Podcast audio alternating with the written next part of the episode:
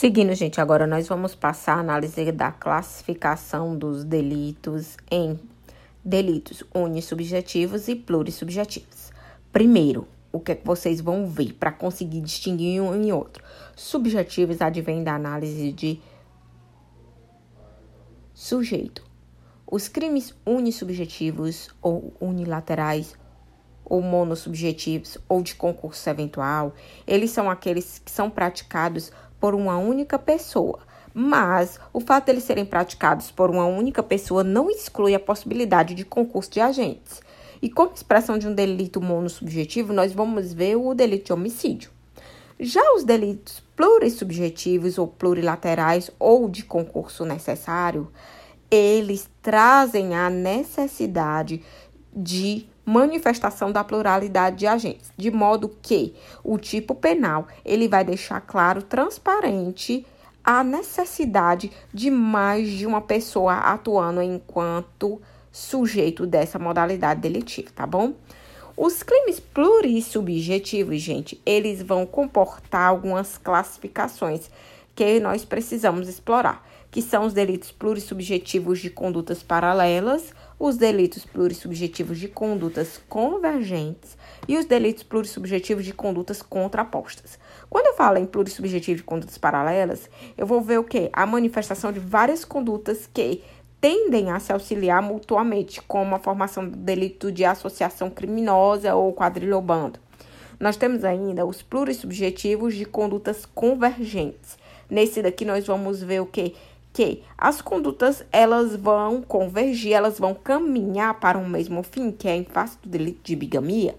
E nós temos ainda os delitos plurissubjetivos de condutas contrapostas, por quê? Porque nos delitos plurissubjetivos de condutas contrapostas, eu vou ver a participação de vários agentes, mas as condutas do mesmos, elas voltam-se umas contra as outras, ou seja, não há uma organização, uma ordenação com relação à sequência de atos das pessoas envolvidas nesse delito, como no delito de rixa, todos contra todos, resumindo.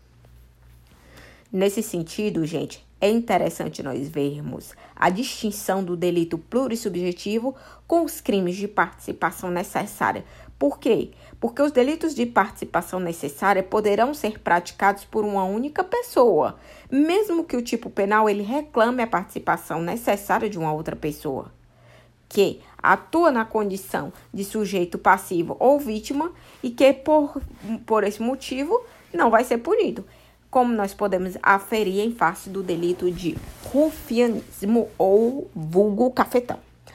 É, nós temos ainda os crimes eventualmente coletivos. Os crimes eventualmente coletivos, gente, são aqueles em que a manifestação da diversidade de agentes vai encontrar especificidade como uma causa de majoração de pena, como roubo circunstanciado ou furto qualificado, certo? Nós temos ainda os crimes de subjetividade passiva única. Por quê? Porque nós vamos ver que existe apenas uma única vítima, como no delito de lesão corporal. Temos ainda os crimes de dupla subjetividade passiva, quando eu detecto a expressão de duas ou mais vítimas. Exemplo, no aborto sem o concedimento da gestante, porque aqui nós vamos ver o que? A manifestação na condição de vítima tanto por parte da gestante como por parte do feto. Nós temos ainda os crimes de dupla subjetividade passiva ou mais vítimas, que é no caso do aborto sem consentimento da gestante, como nós já vimos anteriormente.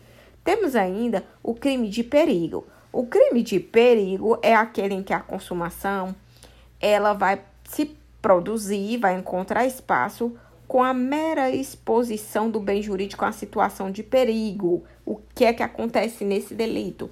Basta que ocorra a probabilidade de dano para que a consumação ela encontre espaço. Nesse sentido, os crimes de perigo eles vão poder ser classificados e nós já vimos isso na nossa aula passada em crimes de perigo abstrato e em crimes de perigo concreto.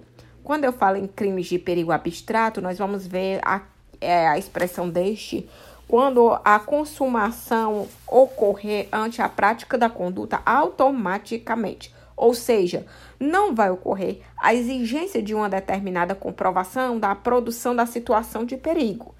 Exemplo, o tráfico de drogas. Por quê? Porque nessa situação há uma presunção absoluta da exposição ao perigo, que automaticamente implica na manifestação da consumação delitiva ante a prática da conduta.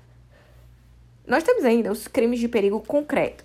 Nesse, nós vamos ver a necessidade de restar comprovada a situação de perigo.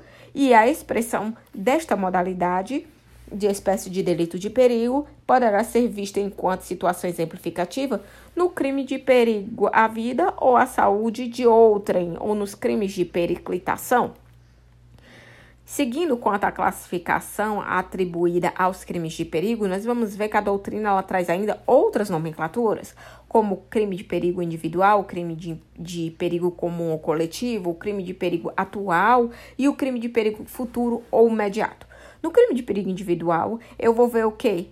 Que a manifestação é, delitiva ela tem a probabilidade de atingir uma pessoa ou um número determinado de pessoas como a modalidade de crime de periclitação da vida através do delito de perigo de contágio venéreo. Já o crime comum ou coletivo, este vai encontrar expressividade quando ele atingir um número determinado de pessoas. Exemplo, a explosão criminosa. Já temos o crime de perigo atual em face do abandono de incapaz, por quê? Porque resta é, presente a exposição a perigo. Nós temos o crime de futuro ou imediato, que é quando a situação de perigo decorrente da conduta vai se projetar para o futuro, como na situação do porte legal de arma de fogo de uso permitido ou restrito.